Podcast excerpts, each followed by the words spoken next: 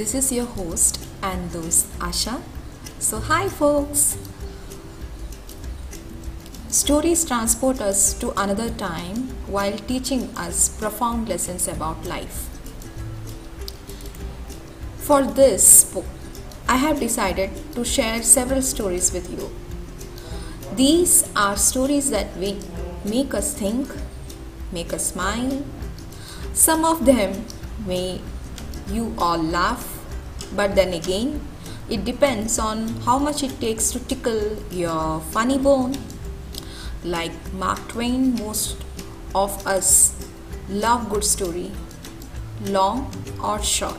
This is what he said, and so true.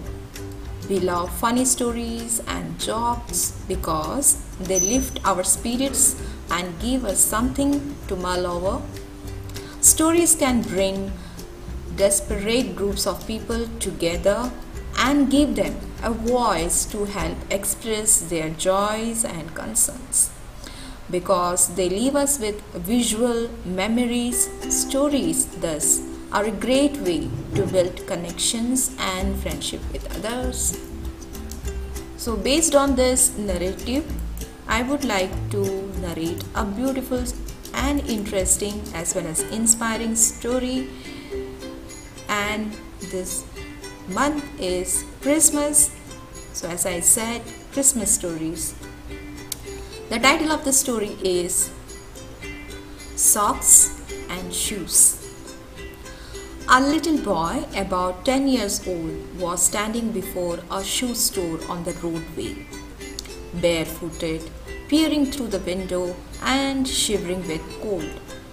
A lady approached the boy and said, My little fellow, why are you looking so earnestly in that window? I was asking God to give me a pair of shoes. That was the reply of the boy.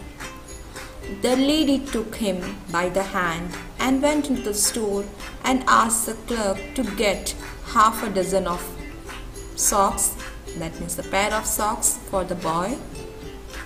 She then asked if they could give her a basin of water and a towel. He quickly brought them to her. She took the little fellow to the back part of the store and, removing her gloves, knelt down washed his little feet and dried them with a towel. By this time, the clerk had returned with the socks.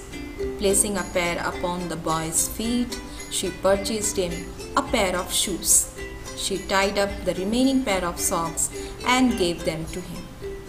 She patted him on the head and said, No doubt, my little fellow, you feel more comfortable now.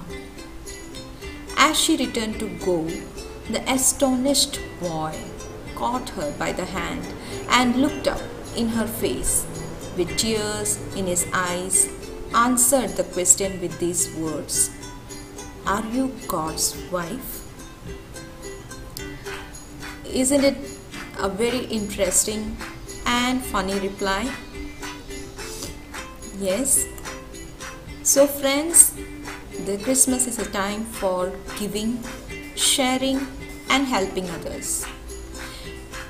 We can find happiness, we can find lot of blessings if we do small favors, if we lend a hand to others to help and progress in their life.